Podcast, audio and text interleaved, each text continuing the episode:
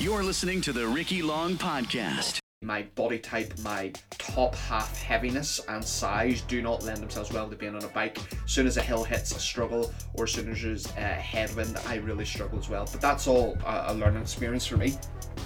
So what I actually noticed is coming into the last hour especially, the only way I could keep pace with Marion is I had to tuck in behind, I had to put on a slightly heavier gear, and I had to like go hot stand and go hard for about five, seven, eight uh, revolutions R P M, freewheel, get drafting and behind Marion. Once I start to drop back off, I just do another four or five pedals, uh, revolutions, big hard pushes, and I'll keep up with her. And I was able to do that no problem. I actually put that down to my own general fitness background and HIIT training. I'm used to working ba ba ba ba ba rest, ba ba ba ba ba rest. I think that kind of worked quite well for me, and from a mental point of view it worked quite well as uh, too. At no point in the swim or the bike was I ever in pain, was I ever dying. I, um, I think it's really important when you do these events, it's enjoy the event, it's it's the training is the hard bit. That's where the hardship really is. Uh, the event itself, bike was fine. Yeah, I was struggling a bit in energy levels. I was eating food as I was going around, uh, energy gels, um, peanut butter sandwich, and an isotonic drink. Let me tell you about the run. twenty-one kilometers. First two K running, normally, especially once you come off a bike, is hard. Your legs feel heavy, there's no real rhythm, you're fighting to get a rhythm, and I find it really hard to get my heart rate down. So I think the first five K my heart rate was about one sixty, one seventy, then my heart rate actually came down to one forty-five, one fifty, uh, but my pace stayed the same. The middle ten K, from about five K to fifteen K, good, fun, enjoyable. I was talking, Marion and I were talking. I do not talk when I run, I can't. But for that ten K, I don't know what it was. I had a pre-workout before I did that run, so maybe it was just kicking in. I felt great. The last fifteen to nineteen K, I got, that, that was hard, and I got my to one hour fifty-six on my phone. I couldn't use my watch anymore because it died. On my phone I was timing it, one hour fifty-six for nineteen kilometers, and I just thought to myself, this is amazing. I'm actually going to set a half marathon P B here for myself, which was to my own detriment because the next two kilometers took nineteen minutes because I lost all ability for my left foot and my right foot to actually step in front of each other. There was no relationship. Normally, like, you're running, as soon as the left foot is finished its stride, the right foot's starting, and that's kind of an automatic thing. I was having to think about this, and there was just no propulsion in each push. You're listening to the Ricky Long Podcast, where international fitness entrepreneur Ricky Long answers your questions and interviews fitness leaders on training, nutrition, and mindset. Ricky is a fitness industry expert, having been helping people achieve their fitness goals since two thousand two. We talk everything fitness, business, and group exercise to help you on your fitness journey.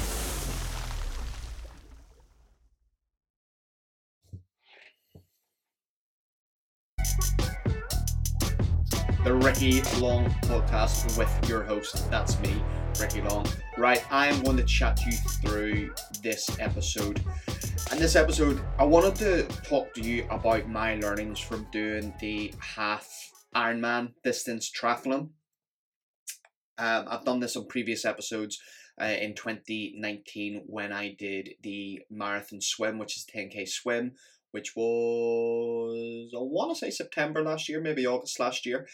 And then I later on, I did a running marathon, twenty-six miles in Strathclyde, which was October last year. So this is a kind of a part three. So if you want to go back and check those podcasts, I'll put them in the show notes. And this is me doing the half Ironman triathlon distance, which is a two K swim, a ninety K bike ride, and a twenty-one K run, otherwise known as mile and a quarter swim, a fifty-six mile bike, and a thirteen mile half marathon run. That is the Ironman distance, or the half Ironman distance.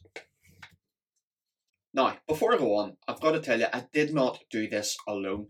Uh, Marion Monk did this with me. Marion is uh, a lady based here in Inverclyde who actually helped me get back into swimming. Um, she was a contact point in the local swimming club, uh, Inverclyde Masters. Um, and ever since then, Marion, I've just, just always spoke, and then she did triathlon. I had an interest in kind of just doing endurance sports, and she's shown me and helped me do just a lot of things um in, in terms of getting ready, not just for this, but just getting triathlon ready, and you know, just any advice, what type of bike you need, what type of kit I need, wetsuits, yada yada yada. A couple of weeks ago I had this idea, right, I want to do the half Ironman. I want to finish my training for the year. Um, the plan was, most of the listeners, you'll know this, I, I planned to do a full Ironman in May, obviously cancelled. Don't know if you've heard about this. Um, COVID, pandemic, obviously cancelled. Um, I carried on doing some sort of training, and I thought, right, this this needs to lead to something, needs to come to the end, an end point. And I did always think, I'll do something at the end of the year. I'm pretty much at the beginning of September decided, right, I'll do a half Ironman at the end of this month. And messaged Marion, do you want to do it with me? With no hesitation, she basically said yes. She was away on holiday for two weeks. She got back on the Saturday evening, and on Sunday she did the half Ironman with me um, after being on holiday for two weeks. Um, so shout out to Marion for that. I, I can only imagine, because we all know what it's like the day you get back from holiday or the day after you get back from holiday. You're in an energy dump. Um, no time for that. Marion was out doing the half Ironman with myself. And the second reason why I was doing this, you've heard on the last podcast with Chris Kirk, who is doing the City Hall To Summit Challenge in aid of Survivors of Suicide. Um, they are now a charity I have partnered with, and I'm also partnered with Make Minds Move, uh, a charity based in Edinburgh, all about mental health. And I was lucky enough, I can use my platform, I can use my podcast, I can use my Instagram, my Facebook, my Twitter to raise awareness about those charities, which do mean a lot to me. Um, I've had my own personal experiences with my own mental health. I've had friends who have gone through mental health problems, mental illness.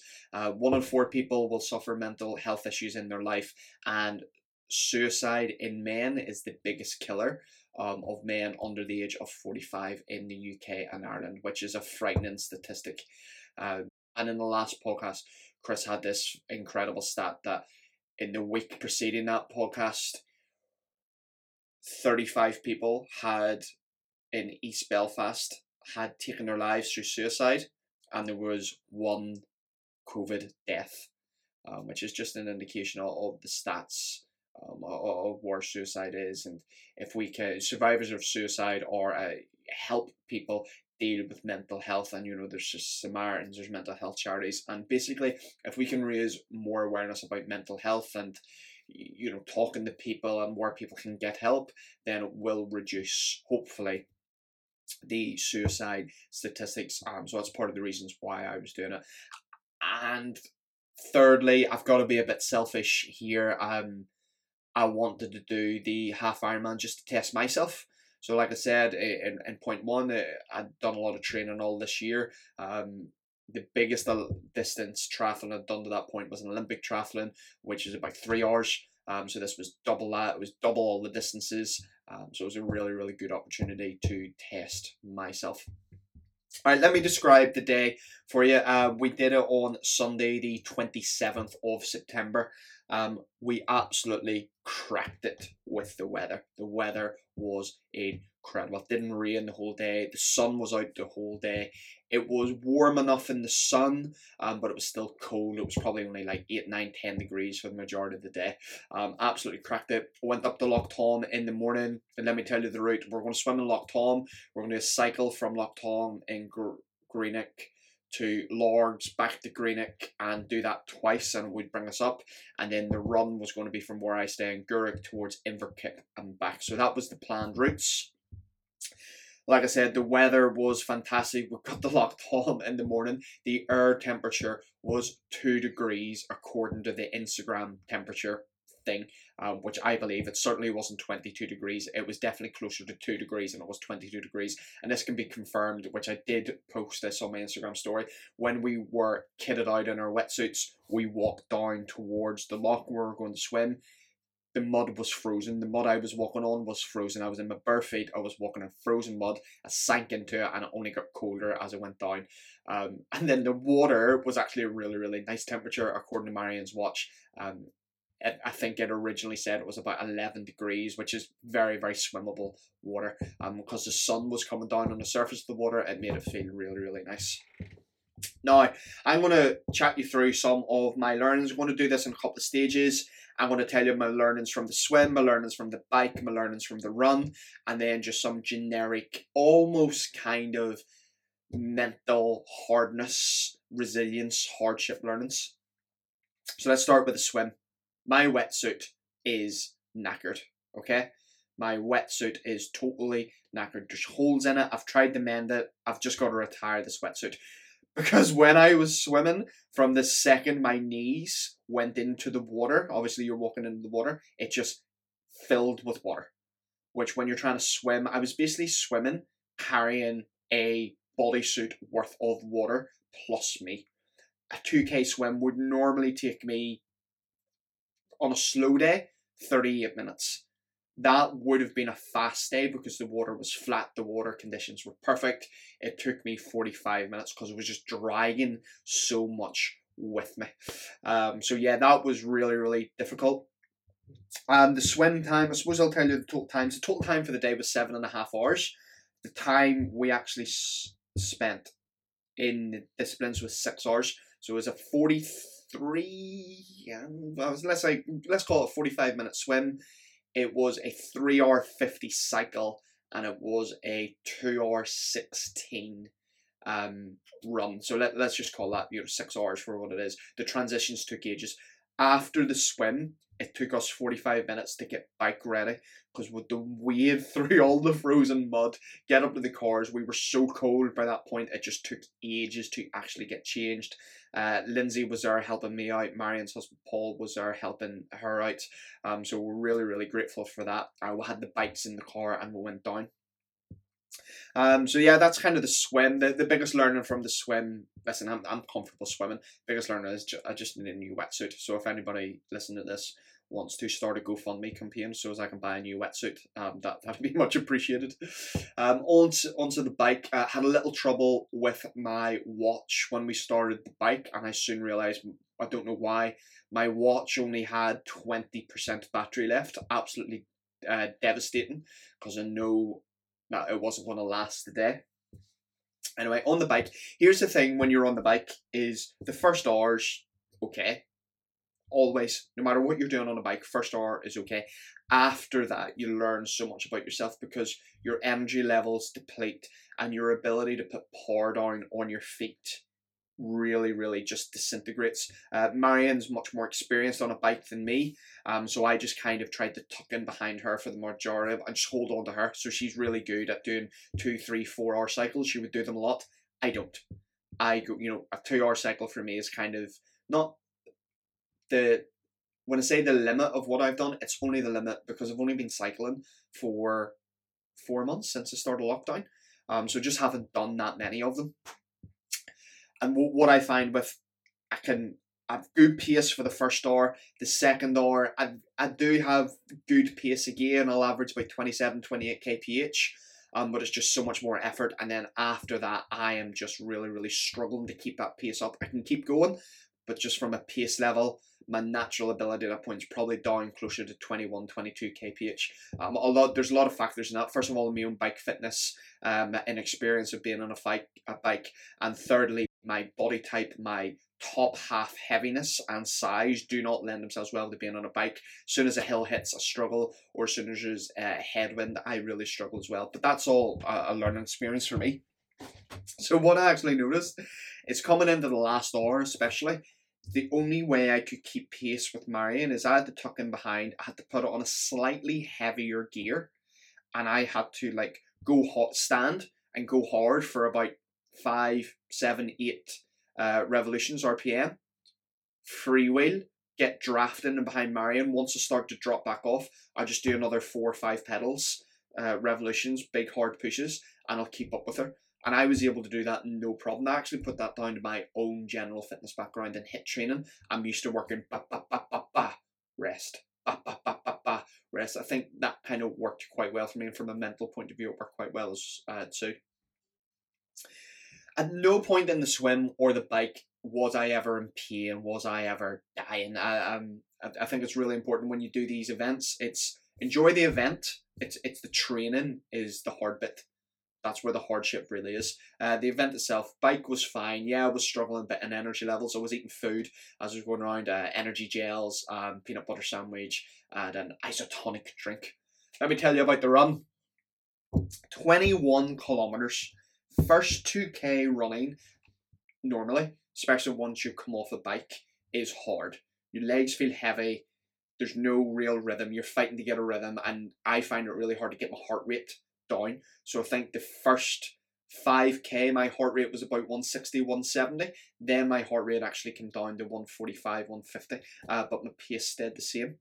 The middle ten K, from about five K to fifteen K, good, fun, enjoyable. I was talking, Marion and I were talking. I do not talk when I run, I can't. But for that ten K, I don't know what it was. I had a pre-workout before I did that run, so maybe it was just kicking in. I felt great. The last fifteen to nineteen K, I got, that, that was hard, and I got my to one hour fifty-six on my phone. I couldn't use my watch anymore because it died. On my phone, I was timing it one hour fifty-six for nineteen kilometers, and I just thought to myself, this is amazing. I'm actually going to set a half marathon P B here for myself, which was to my own detriment because the next two kilometers took nineteen minutes because I lost all ability for my left foot and my right foot to actually step in front of each other. There was no relationship. Normally, like, you're running, as soon as the left foot is finished its stride, the right foot's starting, and that's kind of an automatic thing. I was having to think about this, and there was just no propulsion in each push. Um, so I, I finished the half marathon in two hours, I want to say sixteen minutes, it might have been two fourteen, we'll just call it two sixteen, I'll, I'll put the actual times in the show notes. Um, and yeah, finishing, a, started at nine o'clock in the morning, just after nine o'clock in the morning if I'm honest, and finishes just before half four, so I'm just calling it seven and a half hour. When later on that night, I looked at the um, average times for first time half Ironman distance, and the average time is actually for my age group um uh thirty uh, I just went thirty-five to thirty-nine, I may as well, even on twenty-four.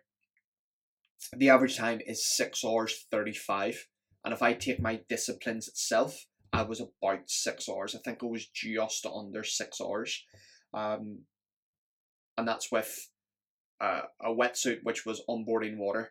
Uh, that's with being a complete novice on the bike, and that's with the um, basically I was just disintegrating for the last twenty minutes. Um, obviously elite athletes and seasoned half Ironman, they, they'll do that in like four or five hours, you know, that's where I might be at some point, but for now, um, a little above average, which I love. So absolutely loving that. So that was the event itself. Um, I think this podcast, I might go a bit all over the show, back and forth, just jump back into things about the run, um, about the bike and the swim, just as I remember it.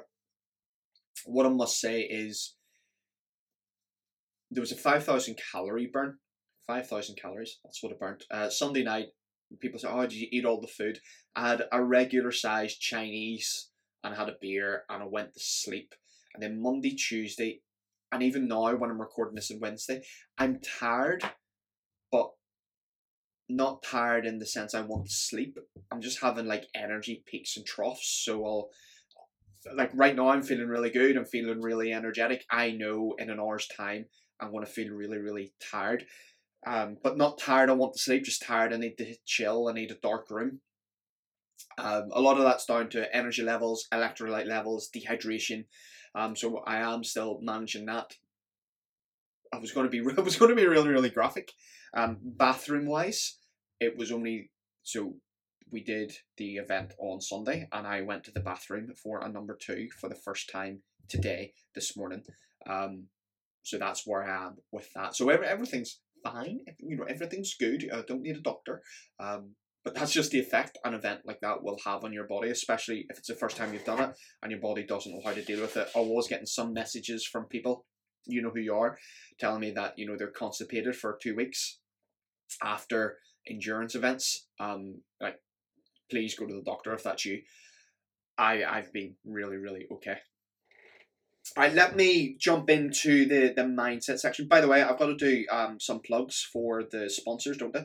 Podium four Sport, Northern Ireland Sports Retailer of the Year. If it wasn't for Podium four Sport, I wouldn't even have a bike to do the Ironman and raise the awareness for mental health. So shout out for Podium four Sport. Check out their social media pages. Uh, Bodycore Training, they look after fitness professional qualifications, personal training, level two fitness, sports massage. Um, they're actually doing a deal on sports massage right now, so check out their certificates online. Their certificates online, their website. Check out their Instagram and see if there's anything that you want to do. Looking at the mindset, I've already touched on this. Is you really, when you go to do an event, you need to enjoy the day. Now, if you're an elite athlete and you're trying to win, you're trying to set a time, trying to qualify for something, maybe that's not just as important because it's still competitive. You want to enjoy the competitive, yes.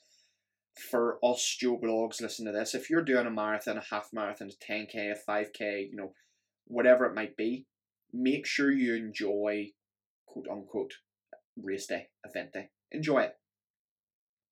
Um, if you're like me and you use social media a lot, make sure you use the social media to, to document the day. Sacrifice a couple of seconds or minutes to make sure you're comfortable and you can, you know, talk to people on the journey. So I was updating Instagram as I was doing it, which I know probably cost me in total maybe about fifteen minutes of the whole day. And I'm totally fine with that because you, you got to enjoy the day, because the hardship is in the training. The hardship is in what people don't see. Now, I do post a lot of my training on social media, but I'll tend to post, you know, fifteen seconds of the training or the Strava screenshot at the end. People don't see the hour and a half I've spent doing a bike or run beforehand. That's where the hard graft is. Now, you have to have a certain amount of enjoyment in that, but that is where you want to be putting the hard work in. So is when you come to race day, you're prepped. I put the reasons down why I put in a good time, why I've been okay these last two or three days. It's because I've prepped well. I've spent the last five or six months getting my body used to running, getting my body used to being on the bike. Swimming I've always been okay with, as I've said, but biking and running in that distance and that volume, I've had to learn how to do, and I'm not a natural for it. I don't have the body type for it. I don't have the mental capability for it.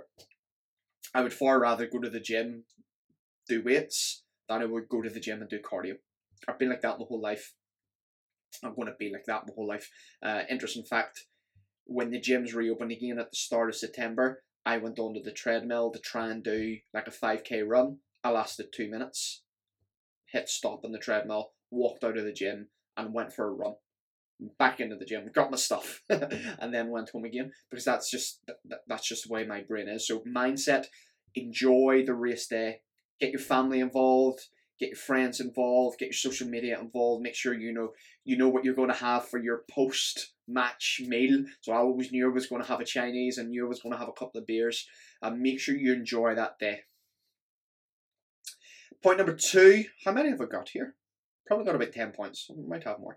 Uh, the week leading to your event, that prep means so much. And I have three focuses for that week in terms of prep. And none of that was physical. None of that was, I've got to learn how to run that distance or bike that distance or swim that distance. If you can't do that a week before the event, then that week's training is not going to make much of a difference. So all that work was done. The week beforehand, I was focusing on three things, as I said. Sleep, hydration, and multivitamins stroke veg. Um, no, I didn't have a, so let, let's let's go to sleep. I was just making sure I was getting eight, nine hours sleep per night. I wasn't getting up early. I was, normally I would get up at half five, six. I was maybe sleeping into seven, half seven. I was taking that extra hour every day and I was having daytime naps.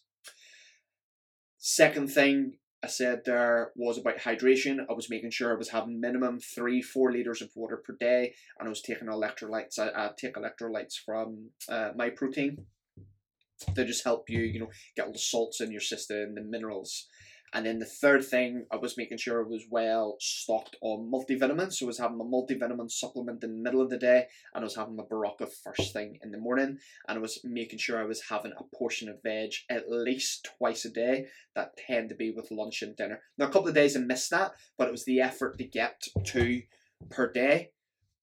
It just makes sure that you're really, really well energized, and the system, do you know what I mean? The system, yeah, yeah, the digestive system, your ability to extract nutrients and, and hydrate yourself are really, really well tuned for race day. I'm taking a drink of water. Um, so the, the week's prep before your event, pay attention to your sleep, your nutrition, and your hydration for that week.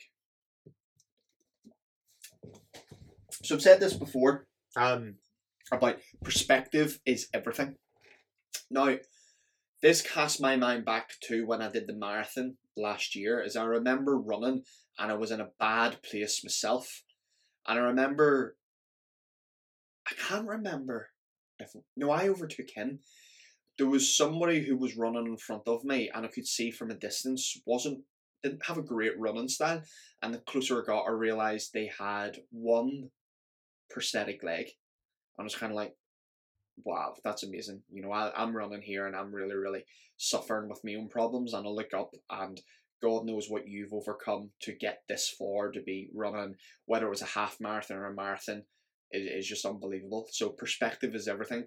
And I say that because the swim I don't have problems with, the bike I didn't have problems with. I always knew the run is where I was going to meet meet my demons. That's where I was going to have my mental battle. And it's good to have things that you can think about in perspective. So I'm thinking, all right, you know, I, I'm I'm in a real bad place here. I'm really, really struggling. Well, I'm not actually in that bad a place compared to someone with mental health issues, or someone who can't even walk into the gym because they're afraid of, you know, their, their own stories that they're telling themselves. Or bigger than that, what about someone who's lost someone through mental health and suicide? So I, I'm in a bad place, but compared to somebody, a family going through that, this doesn't even matter. I, what I'm going through does not matter in terms of what that person, that family could be going through. And by me pushing myself through this, by me pushing this onto my social media platforms and raising a little bit of awareness, perhaps that family who has just lost someone to suicide doesn't even have to go through it, because there's a little bit more awareness for that person who is thinking about taking suicide can now get some help. So perspective is everything. So I really, really do encourage you listening to this. If he, and it doesn't have to be a marathon, a half marathon, an Ironman. It could be, you know, whatever you're doing work-wise, you could be having to do something really, really difficult in work. If you can find perspective on that, it makes that task easier by definition. For example, if you need to, um, I'm trying to think of real, just because a lot of fitness professionals have been listening to this. If you have to limit the amount of people coming to your classes um, because of, you know, the, the pandemic and COVID, and you have to have an awkward conversation with people, you know, oh, sorry, you can't come to my class today because we've exceeded capacity. That conversation can be a really, really big conversation in your head. But the perspective is, well, if you don't have that conversation with them and they come to your class, it puts them and everybody else at risk. And they could be possibly... Again, I'm using an um, extreme example to prove a point. They could pass on the virus to other people, and they could lose people within their family. So if you think about it a little bit like that, well, by me having this conversation actually stops that. So perspective is a really, really powerful thing, um, especially when you're going through your own personal hardship. Uh, reasons why, which I've already spoke about. So what point am I on now? One, two, three, four. Reasons why. The reasons why I've done this is a threefold. Uh, one, raise, f- finish my own season's training. Two, raise awareness for mental health charities. And three, be really, really selfish in myself and push my body to do something which I didn't think was possible. You know, you learn a lot about yourself. Um, so yeah, the, the one thing that, sorry, reason one there. I've been, tr- it, it's so much easier to exercise and train when you have something to train for. So whether that's a marathon, a five K, a one K, a three hundred meter swim, um, you know, saving a brick from the bottom of a swimming pool and your lifesavers, if you put something in your diary that is your reason to train, it makes training so much easier. And I wanted to finish the season off with something I had to train. Reason two, mental health awareness. I have had my own issues with mental health, which I don't mind telling people that. Only people in my, my inner circle fully know what they, they are. Um, mainly for me personally, uh, depression and anxiety, which I'm were back in twenty, let's say twenty fifteen until about twenty eighteen. So a year after I moved to Scotland is when I, I kind of really, really thought, you know what, um, um, that's behind me now. I, I know how to deal with it. But more so, I have so many people, and especially people in the fitness industry, I, I think mental health is is a massive thing. Um, and I'm very lucky that I have a platform I can use just to talk about mental health. I think group fitness instructors really struggle with mental health. Um, that's a general state, uh, sweeping statement, I know, uh, but let me explain why. Is because what a group fitness instructor does is put so much pressure on themselves to get the choreography right, look the part, coach the right way, make people have a good time, and you know, do that multiple times a week. Um, you know, you teach your class and you're literally a rock star for that sixty minutes. And again, you're maybe doing that ten times a week. And then you go home and you've got to do like real, real normal things like do the dishes or have a conversation with you, your kids, your, your parents, your, your spouse. You know, might have to help with homework. You might have to put the bins out. You might have to um, deal with the household bills, which are really, really important, normal things. But you go from being, you know, the rock star, you go from being Britney Spears to somebody who's maybe having an awkward conversation about something at home, and it can really, really play on your emotions, and that can then lead to other things, and you start to use your classes and your workouts as a little bit of an adrenaline buzz, and you rely on them. And especially now through COVID, when they've been taken away, I know a lot of group fitness instructors will, could, let's not say will, could develop certain um, mental health issues from that. So if I can use my platform to say, you know what, it's it's fucking okay to talk about mental health. You know, it's, you have good days and bad days. I have good days and bad days, and it's it's not about being fearing the, the bad days, because you probably don't fear the good days. You probably hope for more good days than you have bad days. Um, but it's about knowing when you have a bad day that that's okay. And this is my, let's not call it a coping procedure. This is my procedure for what I do on a bad day, because a coping procedure just right, okay, this is a bad day. This is, you know, I'll do this until the next bad day comes. You don't want a coping procedure. You want a, how can you thrive? Don't survive on that day. You thrive on that day. So I know when, I'll use myself as my best example. When I have a bad day, there's three things I need to do. One of three things on a bad day I need to do, and that makes me f- feel good by the end of the day, in fact. And the first thing I want to say here is probably the thing I do the most often, that always works, is I just go, I'm going to be by myself. That's it. And when I say go be by myself, that'll look different. I'll sometimes go for a drive. I go to the gym on my own. There'll, there'll be people around me, but I'll train on my own or sit and have a coffee on my own. I love doing that, and sometimes that's the best thing for me. Uh, the second thing for me is uh, computer games, Football Manager. I don't mind telling you that. It's a little bit of escapism. And the third thing, very, very closely linked to that, is a uh, bit of a Netflix binge. You know, they, they work for me. They don't work for everyone.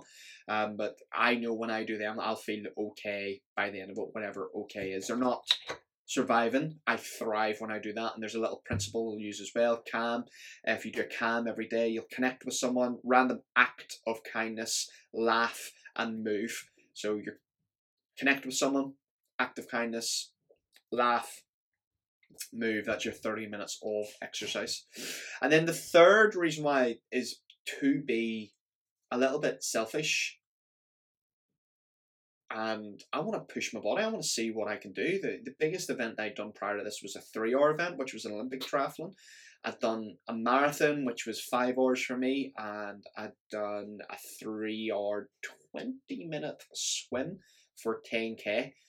So I knew this was going to be almost double the biggest event that I've done beforehand. So I wanted to push myself. I wanted to see, could I do it? How I would feel after it? And it's it's a learning from it. You know, the big the big event is next year where I'm going to do the full Ironman. So as far as I'm concerned, this is part of that process. I've got ideas of other events I can do for next year, but the big event is going to be Cork, fifteenth of August next year, which is a full Ironman. That's a four point five k swim, that's one hundred eighty k on the bike, and that's a forty-two k run. That's a full marathon on the back end. That's, that's where I'm going, because I believe if you push your body to do these events, you grow mentally and physically. And that's why I'm doing it.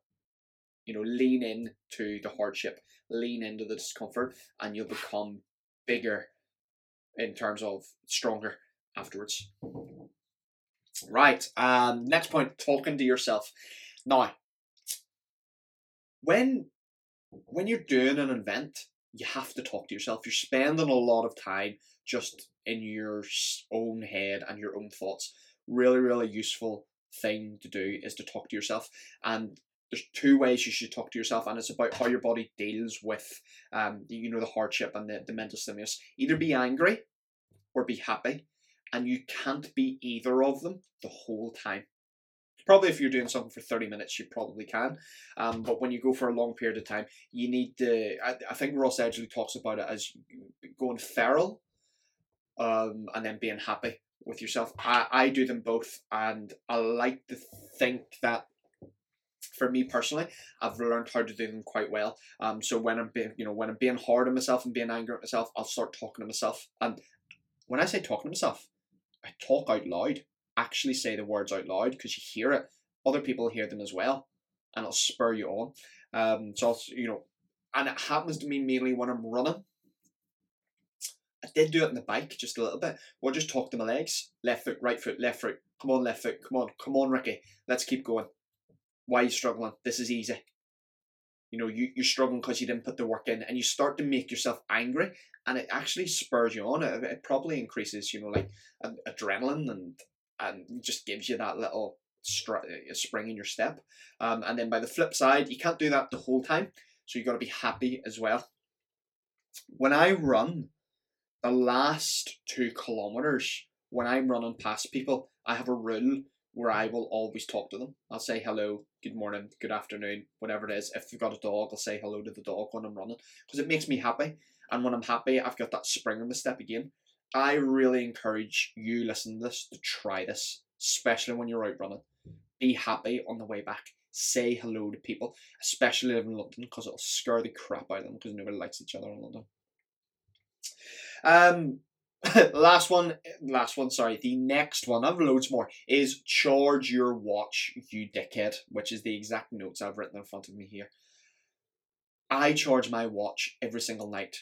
Very, very rarely is there ever a problem, and for some reason I did not charge my watch fully the night before, Saturday and the Sunday, and when I finished the swim, I realised my watch was at twenty percent, as I said earlier. Absolutely devastating. Fortunately, when I'm on the bike and when I'm running, I could take my phone with me, and I could use Strava itself on that, which once I learned how to do it was absolutely fine. But make sure you charge your watch. And I suppose I can say this for everything. I did a full kit layout the day before to make sure I had everything. Um, I made sure my bike was prepped in terms of the air pressure. Um, I made sure the wetsuit was as good as the wetsuit could be. Um, and I did have a new pair of trainers to wear. I decided not to wear the new pair of trainers because I hadn't road tested them. So prep. When I say charge your watch, just prep. Make sure you're well prepped. So as all your equipment's in the right place. So as on race day, you don't have to think about that. I don't have to think about where my headphones are, where my water bottles are, what food I'm eating. That was all done the day before. Next one, shout out to Steph, Neil, Harry, Neely. Because when I was running, round about the twelve k mark, I heard ahead of us a car honked its horn, and I looked up, and parked ahead of me. Neil was just getting out of the car, and Steph and their two beautiful twins, Harry and Neely, were standing at the side of the road, and they were cheering me on. And I'm telling you that the next Well, what did what did I say? That was about the ten K mark. I've just put this together. This is this is a live uh, realization. That would have been three and a half, two. That would have been the eight K mark. And I said at the start of this podcast, the middle ten K from five K to fifteen K was absolutely incredible. And I put a lot of that down to seeing those four, because they were screaming at the side of the road saying, yeah, go Ricky, go Marion. And it was absolutely fantastic. And we, I went from a rough speed of ten K P H on the watch, oh, sorry, on my phone, to about eleven K P H for that next nine K. Because I got that little adrenaline kick, the, the endorphins kick. I was like, yeah, this is brilliant. So now I understand why, if you were to do a big event like a marathon or Ironman, see the crowd you have down beside you, so important. And to have family members, friends and family placed throughout that, absolutely great. And I can say the same for when I was doing the bike, because we were going past the house four times. I was able to communicate with Lindsay. By the way, if you use an Apple Watch, you can like send people messages just by talking to your watch. It's incredible. Learned that on the weekend. I was able to message Lindsay and say, we'll be passing the house in ten minutes. So I knew when I was going past, she would be there just shouting stuff at me, which is absolutely fantastic. If you're doing an event, get that in your planning. Water break. Next one, point number seventy-five. DOMS. Delayed onset of muscle soreness. Yeah, I've been sore for two or three days. Yeah, that's going to happen. On Monday, I thought I was doing a good thing. I went and did twenty minutes on the bike. On Tuesday, I thought I was going doing a good thing, and I went for a forty-minute easy swim. I really wish I had done the swim on the Monday, because I felt like a new boy, a brand new boy afterwards. The worst thing you can do when you have pain and stiffness and soreness from exercise is to actually sit around and do nothing, because you just get stiff. You know, I imagine all the muscles just kind of integrate and knit together. Whereas if you keep moving, it allows them to stretch out, it allows them to relax, or it allows new blood in, old blood out, lactic acid out, new lactic acid in, which gives you that flush effect. So definitely, definitely after any sort of intense exercise where you've got DOMS, do something the next day. Go for a walk, whatever it might be. Chaffage. Now, runners listen to this. You will know, once you are running for a certain amount of time, it's different for everyone, but uh, I would dare say it's in and around the hour mark. Well, you'll know if you don't use Vaseline, you're going to chafe in the following places. Your thighs, your groin, and your armpits. You will know that is going to happen. What I learned is when you do seven and a half hours, I will also chafe behind my knees, in my hips, my ass cheeks, my neck, and unbelievably painfully between my toes. I did not know I could chafe between my toes. On my left foot, it just was so sore. More so yesterday, um, a little bit today, more so than it was on Monday. So get lube, Vaseline, moisturizer, whatever it might be, and you, you cannot use enough of it. Um, because as I sit here on Wednesday, my muscles are no longer sore, but my chaffage, chaffage, chaffage, chaffage is sore. So uh, yeah, I am looking for a sponsor from Vaseline right now. Um, so if anybody can sort that out. All right, we've got three more, then we'll round the podcast off with listeners' questions. Podcasts, radio, music. That's what I listen to when I'm on the bike and when I'm running. And I'll alternate between all three, depends what I want at the time. I've said this before on the podcast, when I'm running, I like to listen to a conversation. So I don't like a one-person audiobook. I would prefer a two or preferably three-person Uh, podcast. I don't like it to be overly educational. I want it to be stories. And let me give you an example.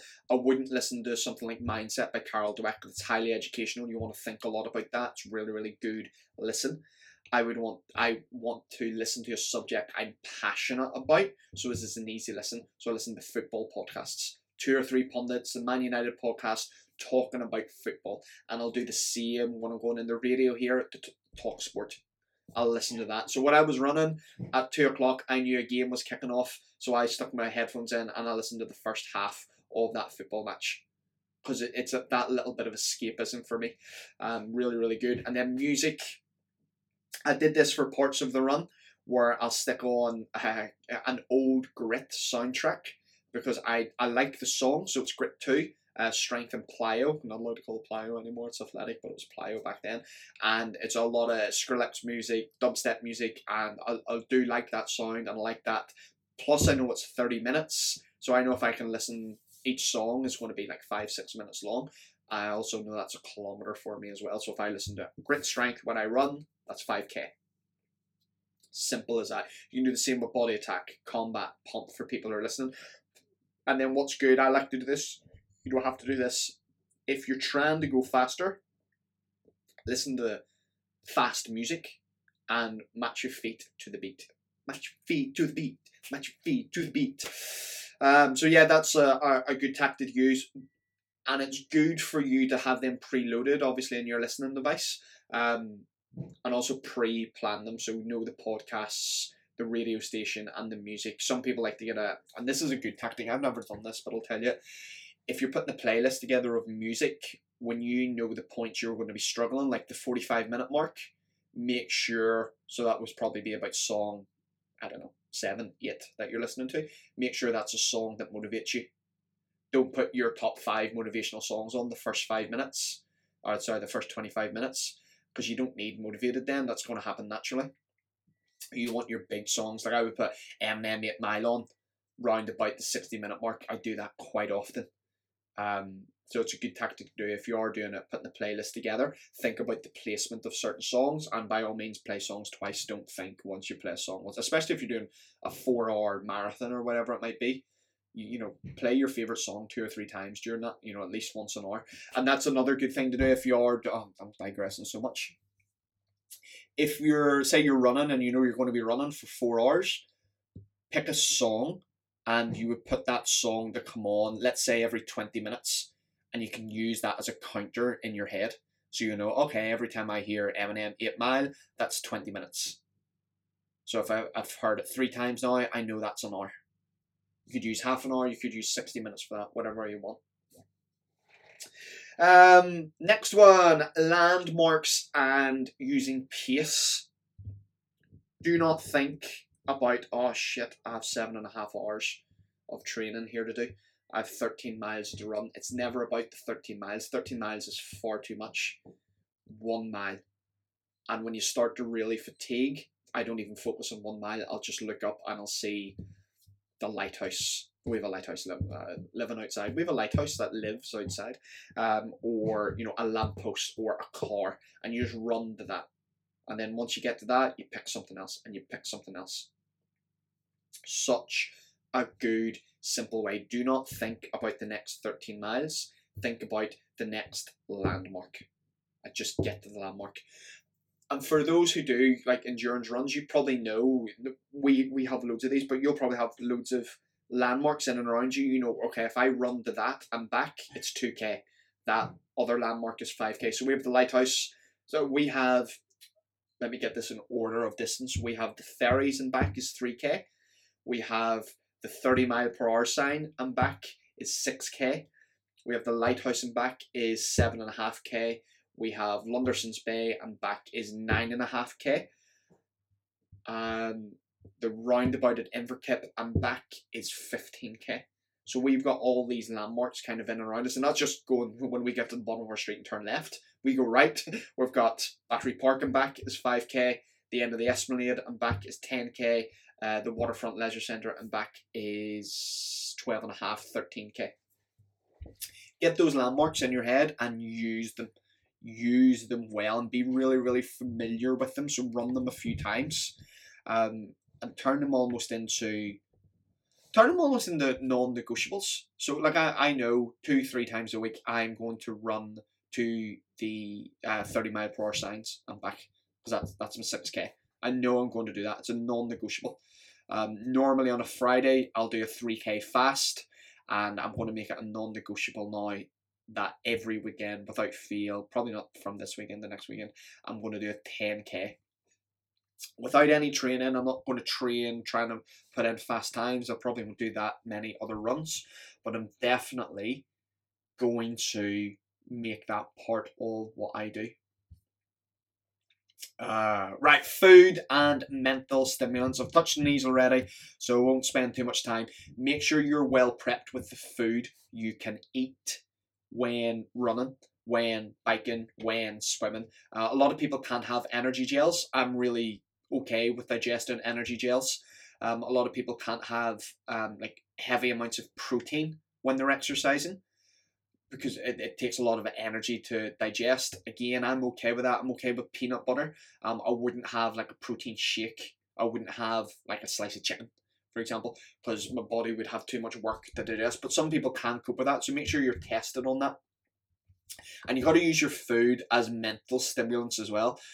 I had an alarm set in my watch to go off every fifty minutes to remind me to eat something. And it was kind of like, again, coming coming back on the, the landmarks. Every fifty minutes I get to eat something.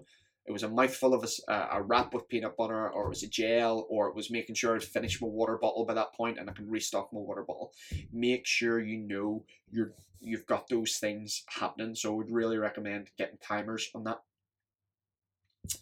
Listen, that's there's probably so much more that I could talk to, but I, I just want to say to you, whether you're listening to this and if this inspires you in any way to do an event that works for you, just do it. It can be as simple as running on the treadmill for five minutes. It could be as big as completing, you know, an ultra marathon in under five hours. Um, whatever it might be, is you've got to work to your perspective. Oh, brilliant. Lindsay just brought me in some food. Yeah. Thank you. And that brings me back to point number six, was about support. Thank you. I've got uh, eggs and sausages here. It does. Um, yeah, you got to learn to be uncomfortable, because being uncomfortable makes you grow. If you want the change, you must get uncomfortable. You know, and you've got to think of any event that you put into place. This is probably how I'm going to finish this part of the podcast, is it's part of the process. It's part of you. You, you know, we're all a work in, in process, or work in progress rather. If you're not working to improve yourself, you really are selling yourself short in your whole life. Um, and for me, this was one step towards the Ironman. I know once I do the full Ironman, there's going to be something else that comes up. I'm not saying I'm going to do something longer. I'm just going to do something else which tests me. I have a few ideas of what that could be, but for now, it's just looking at what's the next thing, what's the one thing I can do that helps me in where I am in my life right now. Um, and then lastly, for this part of the podcast, respect. When you do these sorts of events, you find a new point of not just self-respect, but the respect you get from other people. Uh, people uh, talk to me differently from when I did the marathon, from when I did the ten K swim. Interestingly, you get more respect for doing a running marathon than a swimming marathon, even though uh, more people, I, I can't remember the percentages, something like, is it something like three percent? three percent of people will complete a marathon? I'm sure that's not right, but let's just say it is an extreme point. five percent of people will complete a marathon, and one point one percent of people can even swim. Never mind complete a swimming marathon. And I got more respect for doing the running marathon than I did the swimming marathon, and that was quite interesting. But anyway, that, that aside, you find a newfound self-respect. When you respect yourself more, other people will give you more respect. Right, let me finish that bit of the podcast off, and we will now go into listeners' questions. Right, right, right, right, right. Listeners' questions. I now have my hood up and a cup of tea to look after me while I do this. Um, so listeners' questions. I will take the best questions from uh, my Instagram story throughout the week, and I'll always put the, the best ones as such on the podcast. Um, so if, if you do have a question that you want for the podcast, you know, best place, either message me privately or keep an eye on the Instagram story. So uh, this one from Steve: did you eat all the food on Sunday? Um, not really. I wasn't that hungry after the event on Sunday. Uh, so, uh, like I think I said this earlier, I had Chinese, a couple of beers, and I had a reasonably early night. Didn't sleep that great. Uh, next one. Emma, can spinning classes cause fat gain? Now, ultimately, the thing that's going to cause fat gain is being in some form of a calorie surplus.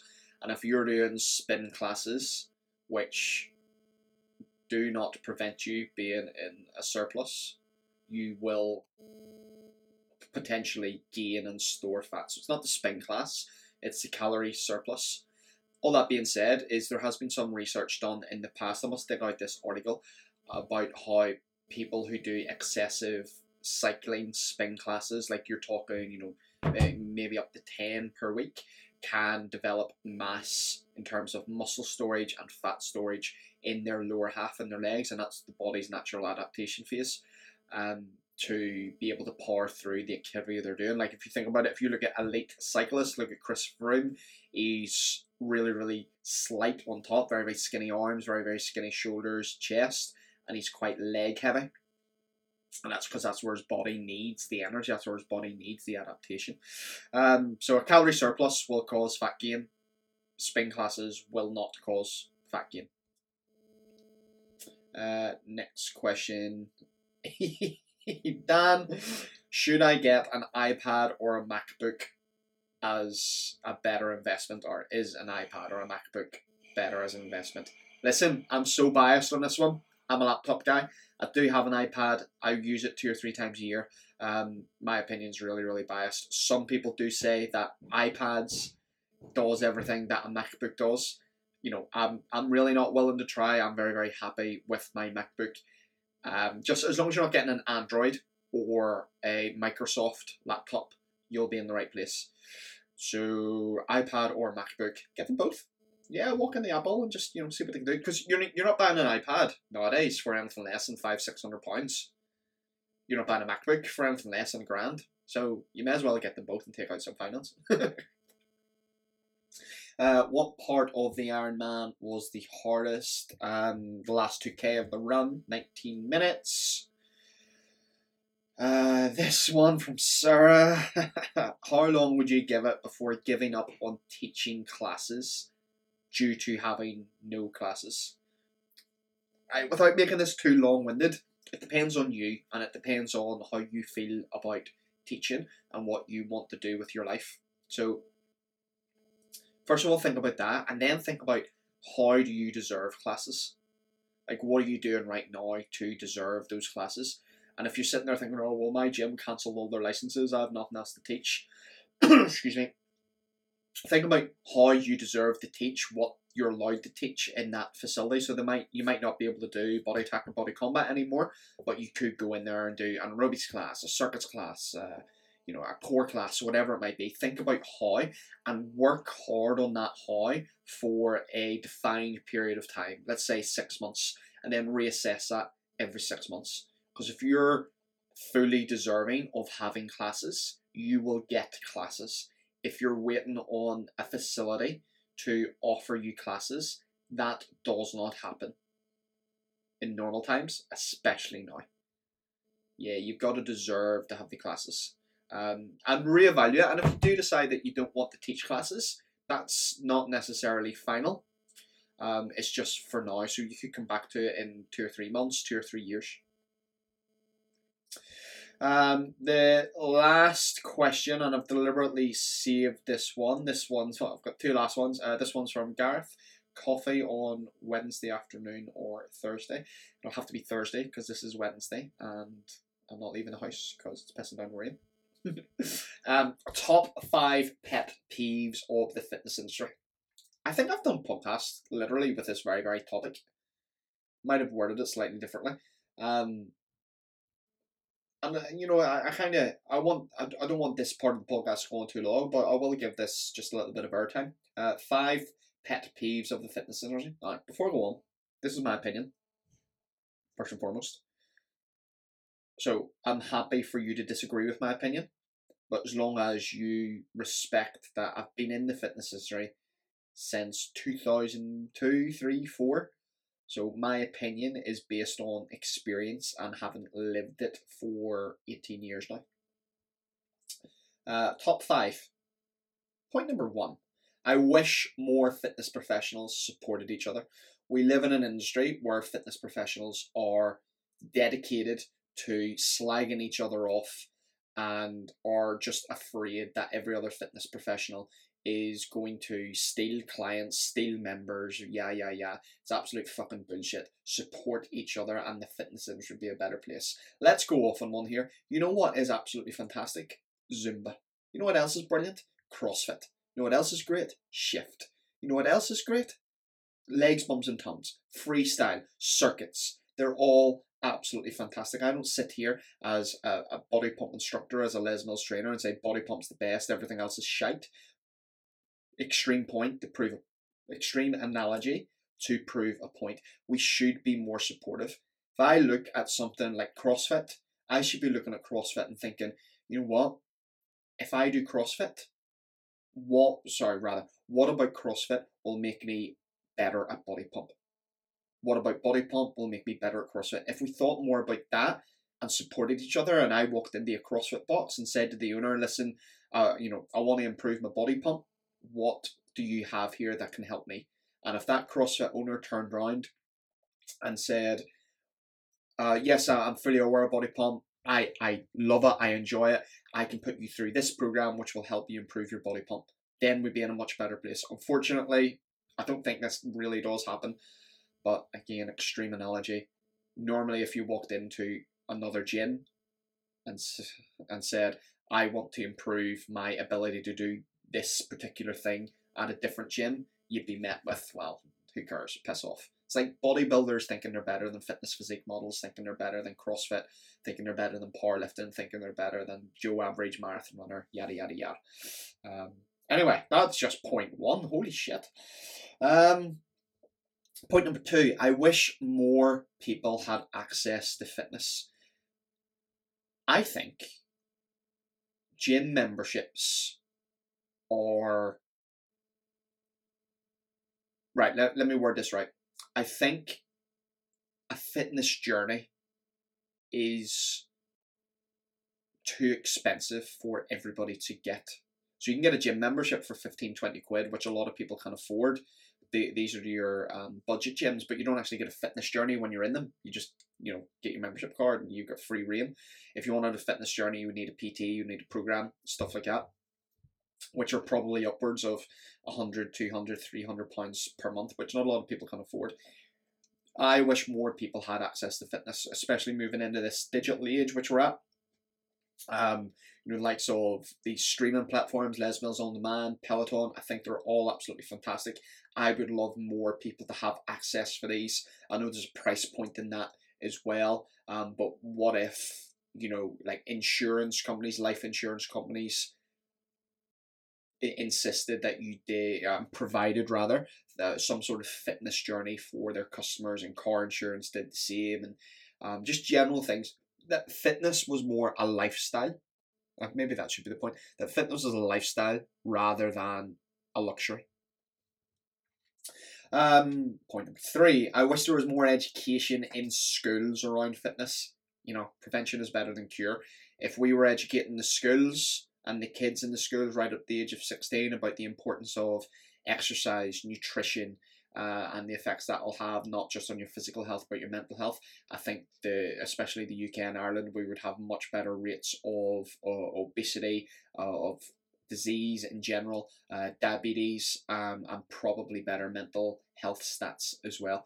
Um, and that's just like, it's not going into a school and, you know, making, you know, the kids in the school do some twelve week fat burn program.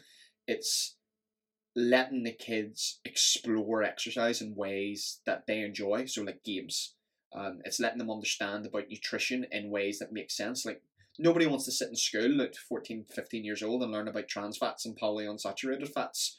Um, nobody n- nobody cares about that. Absolutely nobody cares about that. What they do care about is how many Big Macs and Five Guys can they have in a week without getting fat.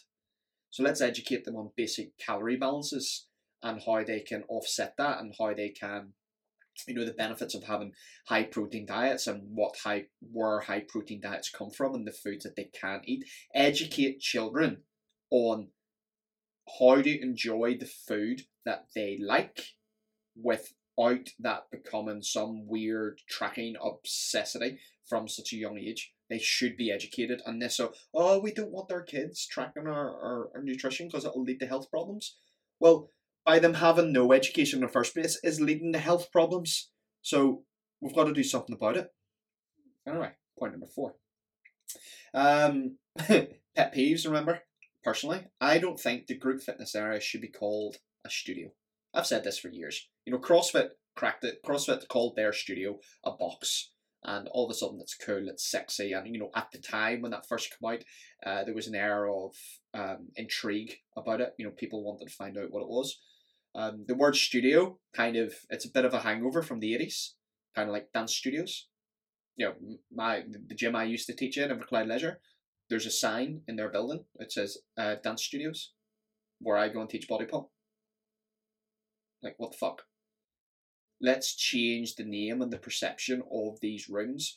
Um, call it a training zone. Call it, you know, the group exercise room, zone, whatever you want to call it. Be creative with it.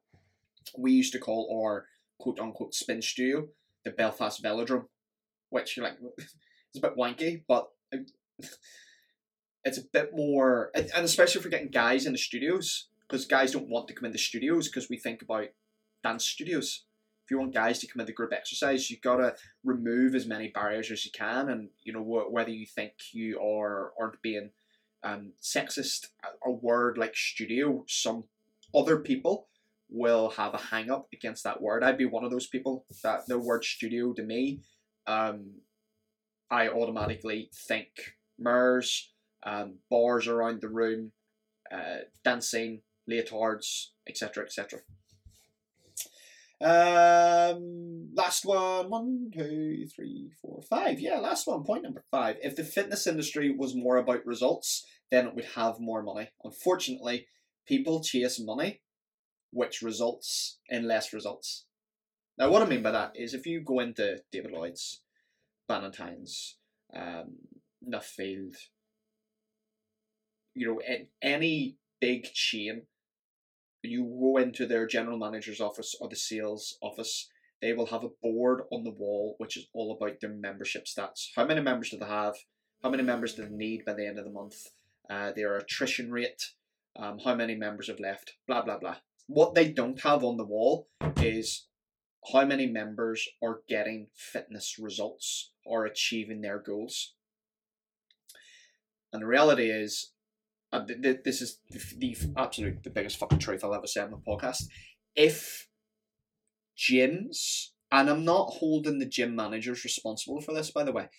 If gyms in general, if the whole narrative would change, and when you join a gym, instead of you buying a membership, you're buying a fitness journey. More members will get more results, which will result in more members staying at gyms for longer, and more members, more non-members becoming members because they know they will get the fitness result. Most people, I can't remember the stats for this, um, but most gym members get less. Oh, hold on. I've got two stats which I'm getting confused in my head. Something like sixty percent of all gym members do not use the gym more than once a week. sixty percent. And then the other stat is members who get results and are training three times a week are five times more likely to still be a member in a year's time. So if we focus on getting your members through a fitness journey, you will have more members in your gym long term. So if you are a gym manager right now or a sales manager and you've got that big stupid fucking profit and loss whiteboard up on your wall, rip it down, put up a new one and create a fitness journey. If you've got one thousand members, how many of those one thousand members are on their way to a fitness result? And how many of them are just swiping in a couple of times a week and going in and doing some exercise? Work people towards a fitness result. You will have more members. Um, and yeah, I suppose the last one is just any fitness professional, especially self-employed fitness professionals, for blaming anyone else but themselves for any problems they have in their business. So I had that, you know, one earlier about if you're not getting classes right now, it's it's not the gym's fault. It's certainly not Les Mills's fault. Um, it's not even COVID's fault. It's your fault for not adapting to the times. So you need to adapt. You need to decide what you're going to do with your business, because in business, all walks of business, nobody will give you anything for free. You have to work for everything. And the moment you stop working, the moment you think you've got, oh, I've got twenty classes a week, um, you know, I'm earning, you know, five, six hundred pounds a week, happy days, something will go wrong. You'll either get sick, so you're not doing your twenty hours anymore, or COVID will come and close the gym, so you're not getting your twenty hours anymore. You need to take control, and before you blame anyone else. So I say, oh fuck, I'm going off on a rant. I say it all the time now on Facebook groups where people are going, oh, the clubs have dropped these licenses, clubs don't run these programs, clubs have turned a group exercise studio into a weights room. I can't teach my classes anymore. It's like, sort it out yourself. Like, go and do something that makes you employable. Go and provide a service somewhere, somehow, that allows you to still be employable. Come up with ideas, be an entrepreneur. If you're self-employed, you own a job. If you think like an entrepreneur, you all of a sudden are a coach. You start to solve problems. Solve problems rather than serving your own um, job. So self-employed people own a job, entrepreneurs or coaches run treat their business like an actual business. Self-employed people treat their business like a job. Um, if you're self-employed uh, and you don't turn up to work, you don't earn any money. If you think like an entrepreneur, you don't have to turn up to work because you'll have things in place that can allow for that income. Whether that's online, whether that's telephone calls, whether that's um, instead of doing twenty classes a week for twenty pounds a class, you do five classes a week and you do pay as you go, and it's ten pounds a class for people to come in. I'm just throwing loads of ideas out here. The point is, your business, your self-employed business, your fitness entrepreneur business is your responsibility. It is not up to your gym. It is not up to the gym's members, and it is not up to anybody else but you to make sure you have a weekly stroke, monthly stroke, yearly income. All right. Whew. Just about done. Just about done. Um. So yeah, that's a how long we've been on? An hour and a half, an hour and ten minutes. Um. Learnings of my first half Ironman, the Ironman seventy point three. Um. I'm going to put a couple of details in the show notes here. So this is on uh the marathon I did last year, and the uh, marathon swim that I did last year as well. Um. Go check them out. There'll definitely be a little bit of a crossover. I'm doing this one quite raw, you know, it's two three days afterwards, so I'm maybe not thinking just as clearly as I, I would necessarily like to, so you might find there's a follow-up to this episode. Um, right, Jump Live in February before COVID, we did an in-person event in Glasgow. We had seventy-five people there, and it was uh, an event dedicated to improving self-development event for training, nutrition and mindset. Listen, we're doing the event again. We can't all meet in Glasgow, but what we can do, we can all meet on Zoom. We're going to do this on the thirtieth of October, literally thirty days from the time of recording this, where I'm going to bring you expert speakers talking their stories, their inspiration, giving you actionable tools to improve your nutrition, your training and mindset. The priority list is where the cheapest, yes, cheapest, I'm going to charge for this, the cheapest tickets are going to be. The priority list link is in the show notes. Go click the priority list, get yourself onto that. You will not be spammed by emails. On the ninth of October, you will get one email, which is the ticket price, which will be a fifty percent deduction from the actual ticket price. That's it.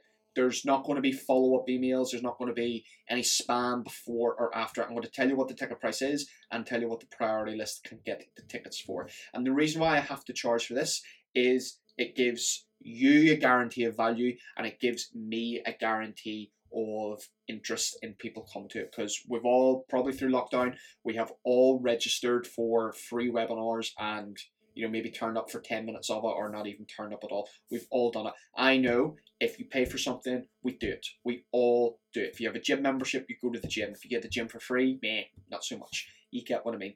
So Jump Live, training, nutrition, mindset, five expert speakers, one unbelievable headliner. The priority list is going to get the best possible ticket price. It's going to be webinar format. It's going to be Friday, the thirtieth of October. It's going to start at five thirty in the evening and it's going to finish round about half nine, and it's going to be awesome. It's going to be Jump Live. This is the Ricky Long Podcast. Thank you so much for listening. Any feedback, give us a shout. Otherwise, catch me on social media at Ricky Long twenty-two. See you later. You are listening to the Ricky Long Podcast, where international fitness entrepreneur Ricky Long answers your questions and interviews fitness leaders on training, nutrition, and mindset. Be sure to leave a review on iTunes.